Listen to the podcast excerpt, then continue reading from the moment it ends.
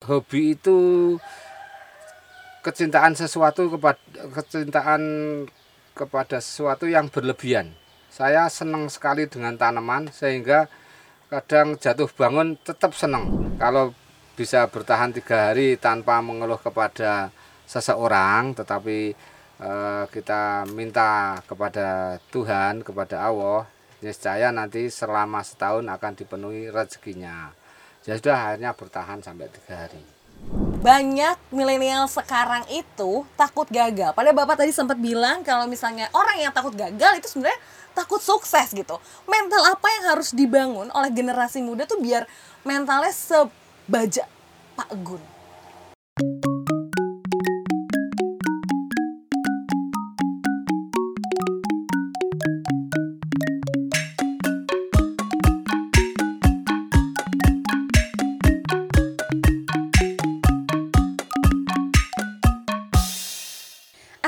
Assalamualaikum warahmatullahi wabarakatuh. Halo sahabat Tani Berjumpa kembali dengan saya Feby Hastala Vista Yang masih berada di kota Semarang Di podcast Everywhere kita Dan kita sudah berada di Sinox Nursery. Dan sekarang sudah ada narasumber yang langsung datang ada di sini Yaitu Pak Gun. Halo Pak Gun. Halo. Selamat siang. Selamat siang. Bagaimana kabarnya hari ini? Uh, surprise bagus, alhamdulillah. Alhamdulillah, masya Allah. Ya. Pak Gun, itu namanya ini banget ya, maksudnya eh catching banget buat anak muda ya Pak. Ya. Itu sebenarnya artinya apa nih Pak? Uh, Sinok Nurseri. Iya betul, Sinok Nurseri itu kayak Sinok Nurseri. catching banget gitu didengarnya. itu pertama kali kita mencoba uh, bisnis tanaman, kemudian ada Sinok Hortikultura dari dari Thailand yang dia itu e, memproduksi tanaman eporbia. E, kebetulan e, kita impor dari sana lewat Medan, kemudian kita masuk ke Jawa dan saya bisa jual ke seluruh Jawa Tengah. Masya Allah. E, eporbia. Lah kebetulan e, istri saya saya manggilnya juga Sinok. Wah, uh, bisa gitu ya Pak ya? Jadi uh, ya Sinok Nursery miliknya Sinok istri saya gitu sederhana sesederhana nah, itu nah. tapi maknanya luar biasa ya Pak bisa okay. bisa bertemu di Thailand ya hmm. maksudnya in, jadi jadi salah satu importir, importir Thailand hmm. ditambah juga nama istri ternyata panggilannya adalah Sinok. Sinok. Wow.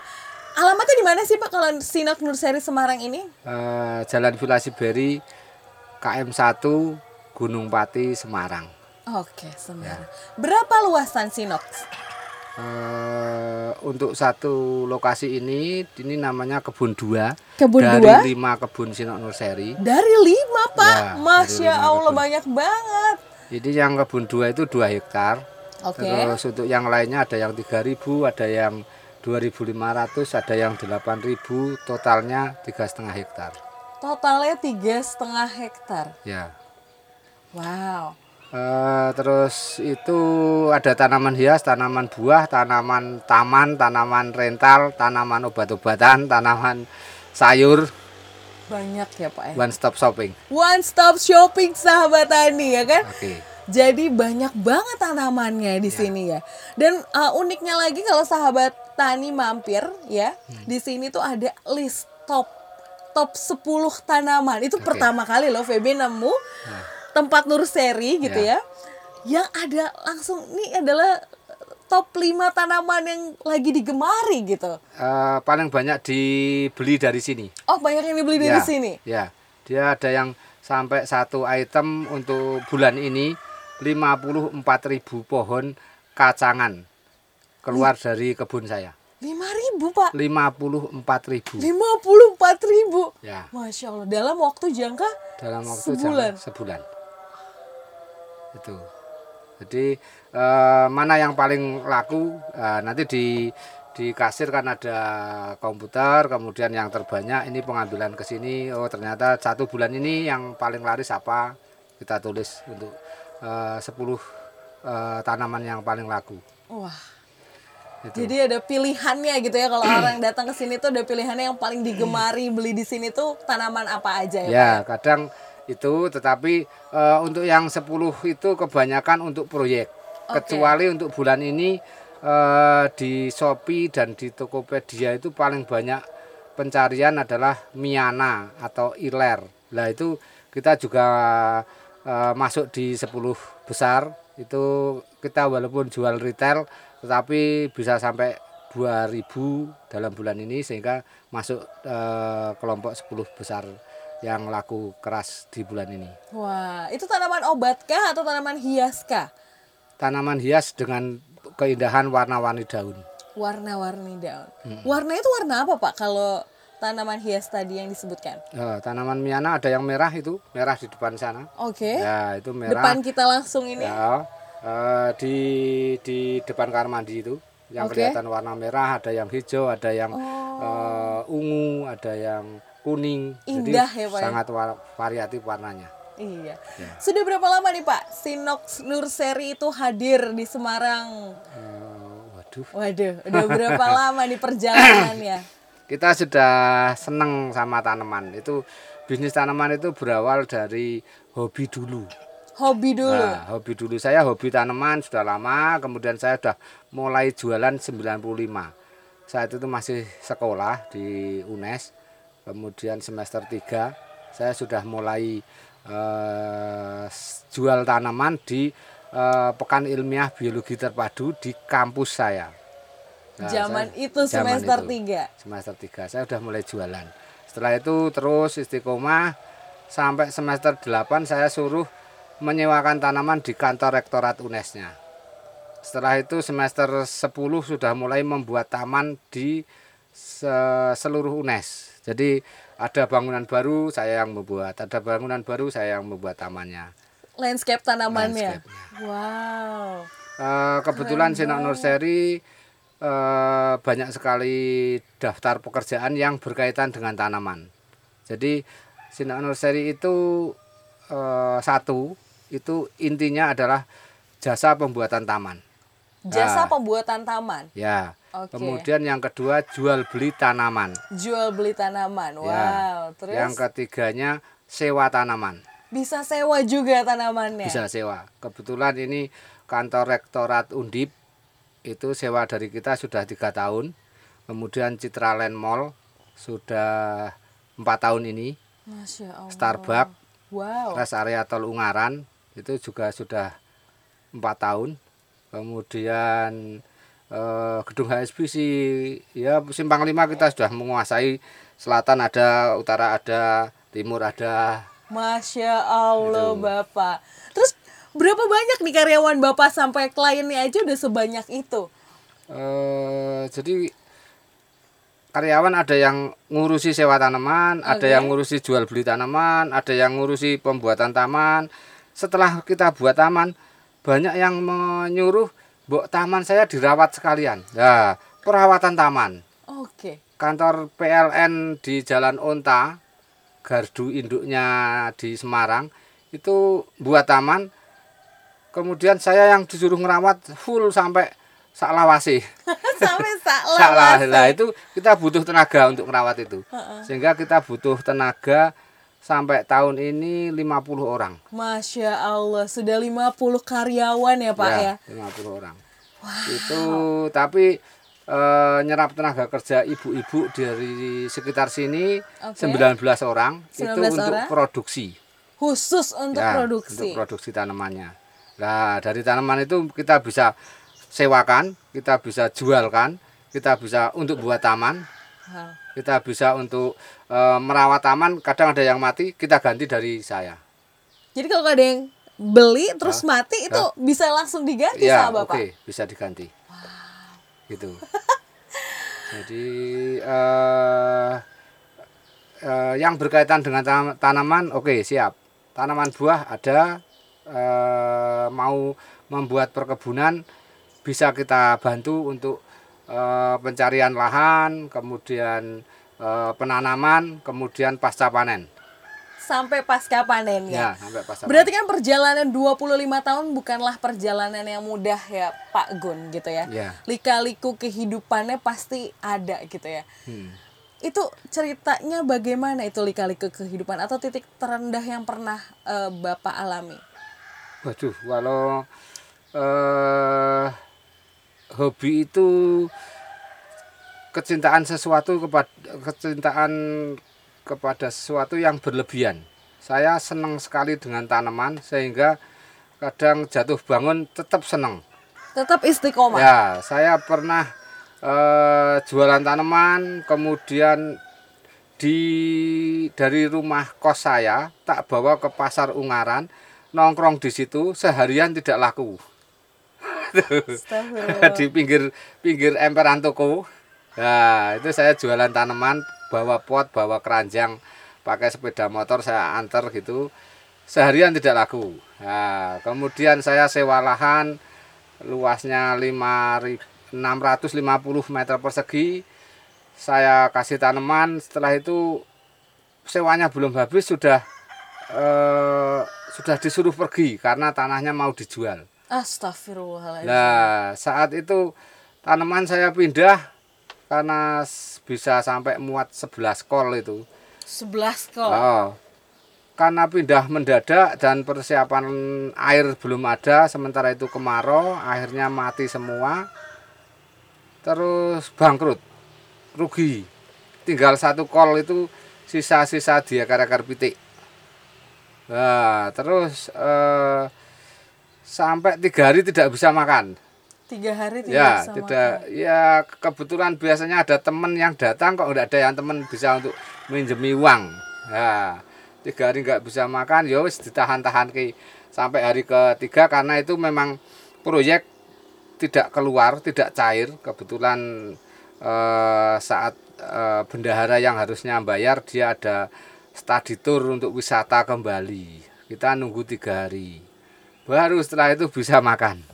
Astagfirullahaladzim. Ya. Itu gimana Pak tanggapan istri pada saat Eh, tidak bisa makan tiga hari itu sesuatu hal yang amat sangat Hmm, saat itu masih masih kita harus banyak-banyak eh, apa banyak-banyak berdoa banyak-banyak semangat lah awal-awal nikah ya itu eh, saya kasih semangat kalau bisa bertahan tiga hari tanpa mengeluh kepada seseorang tetapi eh, kita minta kepada Tuhan kepada Allah niscaya nanti selama setahun akan dipenuhi rezekinya.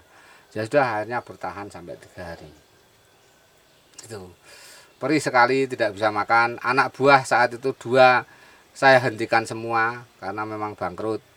Nah setelah itu ya wis setelah bangkrut ya masih tetap senang tanaman ya tetap kita bisnis lagi tetap bisnis ya lagi. bisnis lagi Tetap demi berjuang lagi. ah, berjuang akhirnya saya tetap eh, berusaha untuk sewa tanaman kebetulan saat itu belum bisa bayar karena memang belum jatahnya jatuh pas tanggal bayarnya lah setelah bayar baru kita mulai bisa untuk berbuat sesuatu beli tanaman lagi untuk dijual belikan Nah, Oke. setelah itu sudah mulai sedikit demi sedikit kita either pakai sepeda motor zaman dulu Honda 75 itu tak either-either ke ya akhirnya jalan dan semakin lama semakin besar. Semakin lama semakin besar itu terbukti bahwa pejuang atau yang berjuang istiqomah di jalannya dan berfokus pada goalsnya pasti akan bertemu dengan keindahan.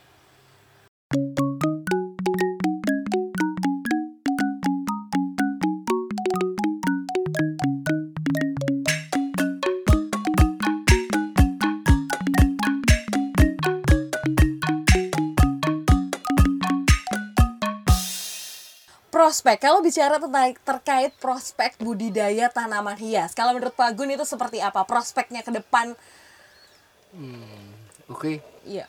Eh, selagi ada manusia Iya, iya benar. dan manusia ber, berbudaya kemudian nanti akan ada nikah dan lain sebagainya itu nanti akan menghasilkan generasi berikutnya setelah itu eh, setelah keluar generasi berikutnya akan buat rumah pasti akan butuh rumah kemudian dari butuh rumah itu eh, semakin lama dia butuh sesuatu yang di sekitar rumah berupa tanaman. Iya, penyegaran gitu ya Pak ya di dalam rumah. Betul. Tidak ada perumahan semua perumahan tidak usah dikasih tanaman. Nah, tidak ada. Pasti ada sesuatu yang memperlunak suasana. Itu namanya eh, soft material. Nah, Soft material. Ya, hard materialnya berupa bangunan, lah soft materialnya manusia dan tanaman. Tanaman. Ya, oke. Jadi sangat prospek.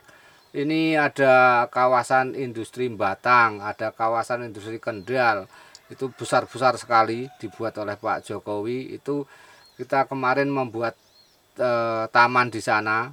Banyak sekali kebutuhan tanaman yang akan kita eh, buat kemudian bisa kita kirim ke sana. Jadi kalau prospek tanaman hias masih tetap prospek. Kemarin sempat booming eh, zaman gelombang cinta, sekarang ada booming lagi ini karena boomingnya judulnya malahan berkah corona. Berkah corona. ya, jadi pedagang tanaman hias banyak yang beli mobil, banyak yang beli tanah, beli macam-macam bisa membuat greenhouse, bisa perluasan lahan, tanamannya semakin banyak karena ada corona sehingga orang tidak mau keluar ya wisatanya ke mana di belakang rumah mulai bersih-bersih ke ternyata tanamannya jelek ah, beli akhirnya ramai sekali gara-gara corona Jadi meredekorate gitu ya, me- apa ya, mengulang setting rumah biar lebih nyaman lagi untuk ditinggali. Betul, Karena dulu kan betul. biasanya di kantor, kantor. pulang kerja, jadi nggak sempat melihat bahwa di lingkungan rumah itu butuh di setting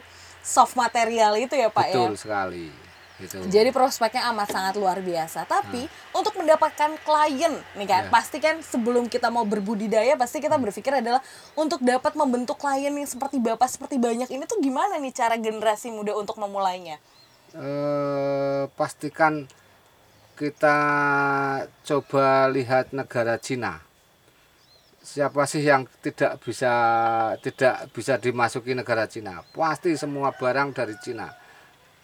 Indonesia juga ke geruduk tanam- Barang-barang ba- atau barang-barang apa? dari Cina karena lebih murah lah sedikit. Lebih murah. Kita beli apa wis dari Cina daripada produksi Indonesia kadang masih bagus Cina. Itu yang kita contoh. Coba buatlah sesuatu yang eh, di pasar harga berapa. Kamu buat break even point-nya berapa. Kemudian kita eh, contohnya harga jual 5000 ternyata break even point 2500 ya kita jual 3500 itu cara strategi untuk mencari klien. Harganya turunkan sedikit. Nah, dari pasar negara Cina banyak di seluruh dunia ngambil dari Cina semua. Eh, dulu Samsung eh, menang tapi sekarang Oppo lebih menang. Oh, wah iya, itu karena tadinya dari Korea sekarang dari Cina lah sama kita buat. Coba kamu lebih miringkan sedikit produk Anda. Pelajari break even point sebuah barang itu berapa. Kalau eh, bisa efektifkan biaya produksinya lebih rendah lagi bisa enggak kalau tadinya biaya produksi 2500 coba dipelajari bagaimana biar 2000 sehingga kita jual 2500 masih tetap untung. Oke. Nah, pastikan untungnya sedikit, tetapi Long last. ah, leverage hasil kalinya. Hasil kali. Nah, kita kita untung sedikit, tetapi penjualan dalam jumlah banyak. Saya untung 400 rupiah, tapi dikalikan 30 ribu. Ya gitu. Iya. Nah, pastikan produksi yang sebanyak-banyaknya dibuat sistem industri. Saya bisnis tanaman tapi kayak industri. Ada orang yang membuat tanaman, Oke. dia eh, molybagi ngisi ngisi ngisi polybag ada media tanamnya. Iya. ya udah ngisi terus. Itu akan lebih efektif Dibanding mereka mengerjakan banyak, banyak kerjaan. pekerjaan. Ibu-ibu yang sudah mohon maaf rodo sepuh atau sudah umur di atas 50 tahun dia suruh molybagi hari pertama dia hari pertama atau bulan pertama itu sehari 100 sekarang sudah sepuh itu lebih sepuh daripada hari pertama itu tapi sudah tiga tahun sekarang seribu Seribu Ah. dalam satu hari. dalam satu hari Oke. Ya, karena dia hanya pekerjaannya itu terus. Sehingga dia akan tahu di mana letak dingkliknya, Oke. di mana letak plastiknya, di mana letak medianya, sudah hafal semua. Besok disuruh kayak gitu lagi. maka pinter akhirnya tuh. Iya. Ya. Ka- Skillnya jadi ter, Ah, terbiasa wis, gitu. Tangannya tadinya waduh kacau masukkan tanah ke dalam plastik. Sekarang wes karo merem karo guyon karo cerita Udah, dah, selesai, gitu ya. Seribu Seribu dalam Nah, satu hari. dalam satu hari. Lah kalau saya pernah nyoba dua hari, dua hari, tolong saya buatkan eh, media tanam kosongan gitu toh, Oke. langsung sepuluh ribu, lima orang, dua hari toh, waduh sangari, langsung sepuluh ribu calon bibit tanaman siap untuk diisi tanaman. Wow. Nah, jadi kita bisa jual sebanyak-banyaknya karena per dua hari sepuluh ribu, per dua hari sepuluh ribu. Per dua hari sepuluh ribu. Ya, sepuluh ribu bibit. Dan dan setiap apa setiap pegawai atau karyawan juga mengerjakan sesuai job description-nya dengan ya itu terus ya maksudnya Ya. kayak polybag isi polybag dia eh, landscape tanaman landscape tanaman Ya. gitu. Ada yang tukang nanam, ya nanam terus. Sejak pagi sampai sore nanam terus. Besok pagi ya sama, dia akan nanam terus. Jadi motongi bibit, Iya. nanami, motongi bibit, nanami. Ada yang tukang ngisi, ngisi. Ada yang tukang distribusi, distribusi. Oh. Jadi ahli maka. Jadi ahli. Tapi ada nggak sih karyawan yang melakukan kesalahan Hmm? yang akhirnya dikomplain gitu sama kliennya Pak Gun? Oh, sering. Sering. Ya, Cara menanganinya gimana nih Pak Gun? eh, kita ganti semua. Oke. Ya, jangan takut rugi. Oke, baik. Ya, kalau eh, harus berani eh, menanggung rugi dulu. Kemudian saya pernah melakukan perawatan tetapi tanaman yang dipangkas harusnya tanaman itu tidak boleh dipangkas. Semua kita ganti semua karena tanaman itu kita produksi sehingga break even point-nya rendah karena kita tidak belanja. Iya, betul. Ya. Karena kan dari satu Yaudah, tanaman bisa melahirkan beberapa tanaman, betul. anakan tanaman. Ya. Jadi eh, ada contoh yang paling simpel ya. Kita mau mau beli bibit alpukat. Oke. Bibit alpukat itu harganya 25.000. Coba kita tarik alpukat itu dari bibitnya dari apa? Kemudian kita tarik lagi ternyata biji alpukat itu banyak di bakul jus. Iya benar. ya, dah kita beli bijinya dari bakul jus. Ternyata satu kilo 4000 Lebih murah lebih jauh. murah. Kemudian satu kilo 4000 isinya 20 jatuhnya 250 rupiah Per Ternya- biji. per biji. Ternyata dijual 25. Dah, lah kita pelajari lagi. Setelah kita tanam itu kalau sudah tumbuh harga jual 4000. Setelah 4000 kita sambung. Ongkos nyambungnya 750 rupiah. Oke. Ya. Kemudian kita sambung dengan mata tunas atau entres atau batang atas yang yang jenis bagus ya. Itu kita belinya biasanya 1000. Jadi ya 4000 plus 750 plus 1000 jadi 5750. Sudah menjadi bibit tanaman yang harusnya kita jual 25. Iya benar. Nah, ring keuntungannya banyak. Gitu. Jadi itu yang perlu kita kita pelajari. Eh, kenapa orang biar dia bisa jual 25 kenapa? Lah, kalau lebih murah bagaimana caranya? Oke. Ternyata jangan beli di toko pertanian untuk kita jual lagi. Kita beli ke toko bakul jus. Dia sudah Dibuang Ah, karena kan- harusnya dibuang, suruh nimbang. Maka sesuatu yang tidak bermanfaat suruh nimbang maka harganya murah. Iya betul. Ya, sudah setelah murah eh, kita produksi. Kita hanya nunggu waktu paling tiga bulan sudah jadi tinggi. Ya, Iya betul. itu eh, rahasia saya tanamlah setelah itu tinggal tidur.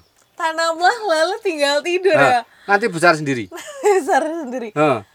Kamu nanam biji itu, setelah Iya. itu tinggal tidur. Kamu kerja yang lainnya lagi.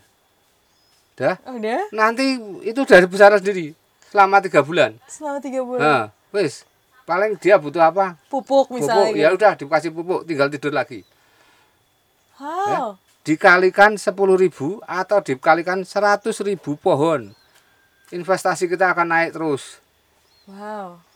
Masya Ya. Allah. Iya betul. Nah, eh, ini tiga setengah hektar mungkin sudah sudah lumayan paling luas di Jawa Tengah ya.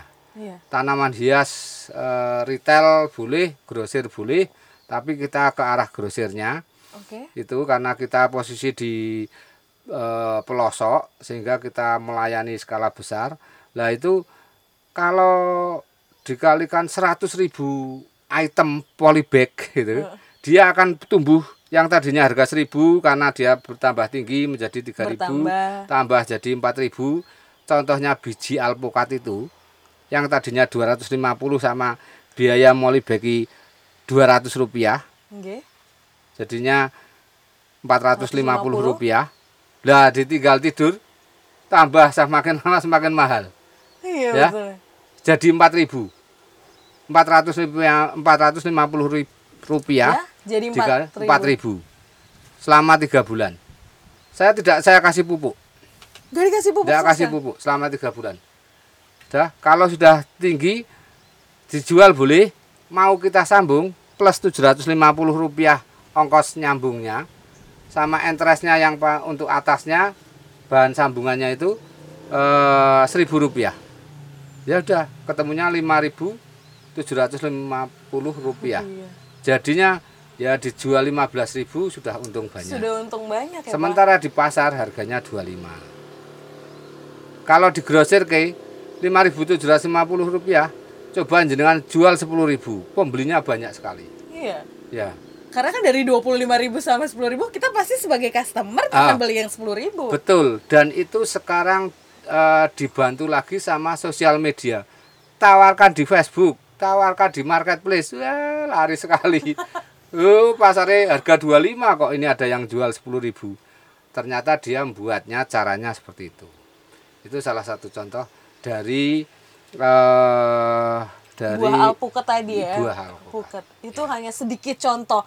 Jadi kita bisa mencari celah ketika kepentok sesuatu misalnya Ya. contohnya aduh bibitnya mahal bagaimana kita bisa menemukan cara-cara lain tetap tapi bisa menjalankan itu gitu ya tetap bisa menumbuhkan pohon alpukat itu Betul, itu. Wow. Jadi eh, strategi yang lain banyak sekali. Dulu tanaman Nusa Indah Nusa Indah pak yang bunganya putih itu, oke baik itu mahal sekali 20.000 per polybag ya per polybag ketinggian 1 meter itu.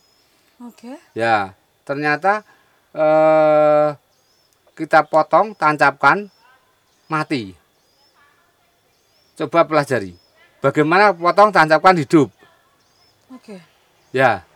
Lah, strateginya kita buatkan sungkup. sungkup itu tuh apa pak Sungkup itu plastik untuk menutup oke agar suasana di dalam ruangan itu lembab lembab, kemudian tidak tersirkulasi udara tidak ada, di dalam selalu ter, tertutup terus, udara stab- stabil di situ, itu akan merangsang pertumbuhan akar. Lah itu kita potong, kita tancap ke, ternyata hidup. Wah berarti kita bisa jual 5000 loh, iya benar karena simpel sekali. Dan itu ternyata dua minggu disungkup, akarnya sudah banyak. oke Ji, boleh. Kita sekarang jual 5000 hasil keluar dari sungkup. Besok mau saya akan eh, uji coba ke pasar, mau buat kayak gitu yang banyak, tak jual 5000 Sementara di pasar 20000 oke Itu strategi. Itu strategi. Bagaimana menemukan strategi-strategi itu, Pak? Karena kan ki- namanya kita kan nggak tahu nih kan Hmm. proses-proses eksperimen-eksperimen itu. Bagaimana Bapak bisa menemukan cara-cara Ah. itu untuk dapetin yang tadinya nggak bisa jadi bisa gitu ibaratnya. Eh, kata kata yang eh, yang buat Honda itu Kata yang buat Honda, tanpa inovasi mati. tanpa inovasi mati. Ya. Kita harus berinovasi macam-macam. Piye carane? Piye carane? Kalau seperti ini harganya mahal eh, bagaimana cara mem- membuat jadi murah? Sekarang saya lagi uji coba dan sudah berhasil pohon jambu kita setek tancapkan hidup. Oke. Di setel Pohon jambu biji jambu biji. jambu kristal itu pohonnya harus nyangkok, harus okulasi lama. Oke. Kemudian harganya akhirnya jatuhnya 10.000. Sekarang kalau kita potong tancapkan seperti pohon singkong, kok hidup wah itu harganya bisa jadi murah Iya betul. ya sekarang tak jual 5000 bisa potongan saya tak jual langsung bibitnya sama seperti induknya tadinya jambu kristal ya tetap jambu kristal jambu getas merah yang untuk jus itu Iya. ya itu jadi tetap getas merah tapi hasil potongan hasil stek stek itu potong tancap ke hidup, Hidup. ya ndak usah harus nyangkok Media tanamnya tuh kan pasti ada tanah, Ya. ada pupuk, Ya. ada sekam. Ya. Biasanya kan kalau di di sini apa aja sih, Pak? Karena saya sempat lihat ada gunungan-gunungan Eh, eh, media tanam. Media, eh, media tanam. Ya, eh, itu ada spesifik tersendiri. Jadi untuk stek dia harus kadar tanahnya lebih banyak, sekamnya lebih sedikit. Jadi 80 20. 80 persen, 20 persen. Jadi 80 persen tanah Oke. dan itu tanahnya eh, spesifik tanah merah ya. Kalau tanah hitam itu kadar tanah liatnya rendah sehingga untuk menancapkan saat kemarau dia akan eh, tanahnya ambiar, tanahnya pecah-pecah. Eh, tidak bisa mengikat air di dalam sekitar Akar. akar. Nah, dengan tanah merah plus sekam sedikit, maka porositas air yang ma- Masuk. dari atas sampai ke bawah lancar, porositas, tetapi daya cengkramnya bagus. Dengan ada daya cengkram, maka perakaran akan segera muncul. Nah, itu eh, harus inovasi. Tak coba pakai ini mati, tak coba pakai ini hidup. Nah, yang pakai ini dari 100 pohon hanya 8 yang hidup Dari 100 pohon hanya 8. hanya delapan. Nah, kita ganti media seperti ini sudah lumayan, 40% sudah hidup. Jadi Masya Allah. eh, 60 hidup, 40 mati. Lah, Tapi kita paling nggak ada peningkatan, gitu ya Pak peningkatan. ya. Kita harus inovasi terus. Baik. Gitu. Dan Jadi- jangan pernah takut gagal juga ya Pak. Eh, kalau takut gagal, kamu berarti takut sukses. Sahabat Tani, takut gagal berarti takut sukses.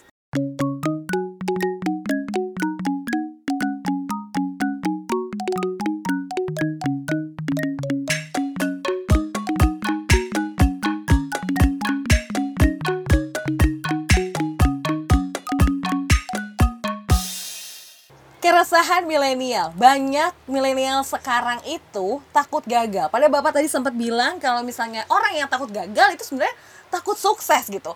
Mental apa yang harus dibangun oleh generasi muda tuh biar mentalnya sebaja Pak Gun? Eh, coba bisnislah yang yang anda sukai dulu saya saya suka suka tanaman kemudian saya jadi guru. Itu kok waduh hati nurani saya perang ya. Bergejolak ya Pak? saya biasanya santai dengan tanaman lah terus besok harus jam 7 berangkat jam 4 pulang. Eh, lebih dari jam 7 saya dikancingi. Terus Dikunci gitu ya? dikunci gitu pintu gerbangnya. Lu padahal saya ngajar kok malahan. Lah ya sudah saya saya mengundurkan diri. Terus saya mau hidup bebas. Kemudian eh ada satu prinsip saya yang yang sampai sekarang masih tak tak pelajari tak Pegang teguh. pegang teguh. Terus itu eh, stop playing small. Stop playing small playing small. ya berhentilah bermain yang kecil-kecil Berhentilah bermain yang kecil. Itu, itu gimana Pak? Menarik ini. Gimana? Eh, kalau kita mau membuat undi-undi Onde-onde. ya buatlah yang kira-kira jualnya pakai kontainer ah ya kalau kamu mau buat tanaman yang besar sekalian gitu Oke. itu eh, saya pikir kok nganu apa prinsip itu perlu dipegang sama anak-anak muda sekarang. Itu saya mau uji coba dulu ah yang kecil-kecilan. Nah, jangan. Bisnis yang sekalian besar sekalian. Nanti keselnya sama. Keselnya sama. Ah, 24 jamnya sama tapi hasilnya beda. Oke. ya terus satu juga yang sering saya kasih tahu ke anak buah jadilah raksasa nanti kamu akan diajak bicara oleh raksasa Tetapi kalau semut-semut mau ngajak bicara, butuh semut banyak yang akan eh, ngajak bicara. Wah, filosofinya tinggi sekali. Eh, itu saya berusaha untuk besar. Saya membuat kebun tiga setengah hektar. Rencana saya saya ingin nyanyi satu itu namanya Banara Nurseri. Ban Eh, Benara Nurseri itu Bener. miliknya orang Australia tapi di Indonesia. Oke. Ya investornya Australia itu di Jakarta sana Tangerang. Nah itu eh, saya mau membuat orang Indonesia asli tapi kita harus membuat eh, lebih dari 14 hektar. 14 hektar. Ya ini baru capai tiga setengah tapi eh, besok bulan November kita membuat lagi satu hektar lagi jadi empat setengah. Eh, mau kita sewa lagi, mau kita sewa lagi pengembangan-pengembangan lagi sampai menuju ke 14 hektar. Per hektarnya nanti ada koordinator, per hektarnya ada koordinator dan itu akan eh, jadi raksasa dan nanti akan diajak bicara sama raksasa. Maksudnya kliennya nanti eh, Pertamina, PLN, mana kemudian PT Arutmin tambang ah, batu bara di Kalimantan. Mantan. Ya, kemarin kita membuat taman di sana. Di Kalimantan? Di Kalimantan. Masya Allah. Kemudian kita membuat taman di Bedugul, Bali. Bali. Ya, itu karena kita sudah mulai ke arah raksasa. Nah, itu eh, mungkin eh, untuk anak-anak muda zaman sekarang cobalah bermain yang besar. Nanti kamu akan diajak yang besar. Kalaupun pembelinya kecil-kecil butuh banyak, Betul. ya. Ya, makanya bermainlah yang besar. Kalau mau Anda mau jualan eh buku, ya buat yang besar. Gramedia disaingi. Oh iya. Ya, sudah. Sekarang kamu mau jualan sate, coba sate Ponorogo itu kamu saingi. Dia sudah punya Berapa eh, outlet berapa dengan outlet, nah franchise-nya berapa, berapa banyak? kamu saingi. Eh McD kamu saingi. Dia berapa outlet di Indonesia? Coba dihitung lah kamu tulis saja cita-cita kamu. Ditulis, Ya, Pak. ditulis. Itu eh, sering saya tulis itu. Jadi saya juga sudah sering nulis cita-cita saya dan itu sering berhasil. Alhamdulillah. Hmm. Jadi Bapak menulis setiap impian atau pencapaian yang akan Betul. digapai per tahun atau per Ya. lima tahun sampai goals paling tinggi. Nah, eh, saya 2000 2006 saya ngerjakan taman di Kalimantan saya sudah nulis eh, terima kasih transferannya sudah masuk 10 juta dan itu sekarang sudah selalu muncul 10 juta kalau orang transfer ke tempat saya 10 juta uh, kok ini muncul sesuai tulisan saya 2006 itu ya sayangnya kemarin saya tidak tulis terima kasih 50 juta Gitu. Kurang Jadi, gede. penting itu. Penting Jadi ya? jangan mentertawakan diri sendiri. Oke. Cobalah eh, punya cita-cita yang agak tinggi, yang kira-kira kamu sedikit ragu, tetapi eh, condongnya yang tidak ragu. Oke. Lah saat itu saya masih ragu-ragu tak nulis 50 po pantes gitu. Lah saya lebih condong kalau 10 juta saya pikir nyandak lah. lebih realistis Nah, lebih gitu ya. realistis. Jangan wis pokoknya ngimpi ya sederhana. Wis sak karepmu wis ra apa-apa, sing penting sing akeh. Oke. Nah, istri saya tak ajari kayak gitu, dia nulis di buku Catatan? buku rekening BRI, Oh. dia tulis 900 juta gitu toh. Iya. Besok kan muncul itu. Ternyata setelah di print out kan 900 juta ya. Kok sesuai dulu buat getun sekali. Kenapa dia tidak membuat rekening yang besar sekalian? Oh my god. Eh, tapi Berarti rekening baby baby tulis sekarang. Betul, Satu M gitu ya. jangan mentertawakan diri sendiri Iya, ya. iya. Pastikan Anda yakin bahwa itu akan muncul. Ternyata lima tahun berikutnya, lo ya muncul itu. Muncul itu. 900 juta, iya muncul. Masya Allah. Lah. The power of mind. eh itu apa ya? Coba kamu nulis itu, kemudian saya saya juga nulis, saya eh jadi 2000 2016 2013 saya nulis lucu sekali. Saya membuat kartu kartu ucapan berkat itu di atas. Berkat itu ada tulisan. Berkat itu tahu enggak Tahu yang kalau eh, Eh, tetangga bancaan. eh, eh, ya bancaan anak-anak kalau anaknya lahir gitu. Lahir gitu saya ya. nulis dulu tak tulis dulu. Terima kasih Tuhan apa eh tasakuran telah lahir anak saya bernama Adam Rajif Abiu. Anaknya belum tak buat itu. Saya sudah membuat ucapan selamat. Oke. ya? Iya. dua tahun berikutnya anaknya lahir ya udah toh namanya sesuai itu Oke. ya Oke. iya. Ya, maka kekuatan menulis itu penting. Kemudian punyalah impian yang banyak. Kemudian cobalah tulis 100 cita-cita. Nanti di tahun kelima banyak nomor 7 sudah saya coret karena sudah tercapai, nomor 13, nomor 14 sudah. Itu nanti 25% sampai 50% selesai. Bahkan ada yang tulisannya terlalu sederhana, terlalu simpel-simpel, tercapai semua dalam lima tahun. Sudah. Tuh. Saya cita-citanya pulang dari pembuat taman di Kalimantan 2013. Kalau saya punya kebun tanaman hias satu hektar, wah sangar ya. Di Jawa ndak ada. Kalau di Kalimantan ada. Ternyata saya buat kepujulan sampai tiga setengah hektar. Cita-cita cuma satu hektar. Lah, kan sudah tercapai berarti tulisan saya. Iya betul. Ya, sudah itu. Oke, speechless. Jadi buat generasi muda juga contoh kebiasaan untuk menulis menvisualisasi keinginan kita tuh menjadi hal yang amat sangat penting ya.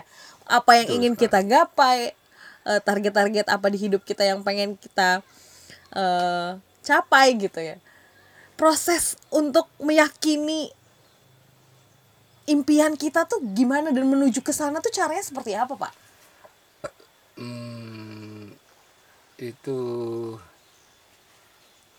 kadang kita susah ya. Coba zaman dulu itu kalau orang baca ke perpustakaan, zaman dulu itu cari buku gitu. Tapi zaman sekarang carinya di YouTube, carinya di eh, anak-anak muda sekarang kurang sama buku. Seringnya bawanya HP terus karena yakin akan HP itu di situ ada semua, tetapi saat kita sedang mempelajari ini ada iklan datang dari Shopee, dari mana, lah akhirnya keblusuk ke Shopee. Tidak konsentrasi di buku itu. Nah, saya belajar di bukunya Ronda Bryan, The Secret. The secret. Nah, The Secret itu itu hukum tarik menarik. Nah, itu sering saya pelajari, sering saya amati, saya senang dengan buku itu. Itu menginspirasi saya. Jadi kita cobalah berbuat sesuatu yang bagus nanti atau kita impian yang bagus nanti kamu tulis kemudian arahnya menuju situ dan berhasil. Kadang juga dari Pak Tung, Desem Waringin, eh, itu yang membuat motivasi untuk semangat. Gitu. Baik, luar biasa sahabat Tani. Wow, luar biasa ya. Maksudnya Baby juga jadi mulai pulang dari hari ini akan menulis-nulis cita-cita Feby. Ya, boleh. Boleh ya Pak me- menuliskan cita-cita dan impian-impian Feby untuk berani melangkah untuk menuju proses pencapaian atau impian kita sahabat Tani. Baik, Bapak, terima kasih banyak sudah hadir di konten ini. Tani sudah men-share ilmu dan semangat motivasi dan semoga bermanfaat buat sahabat Tani yang ada di rumah nonton. Jangan lupa untuk like, comment, and subscribe. Sampai jumpa minggu depan. Dadah. Dah dah. Just.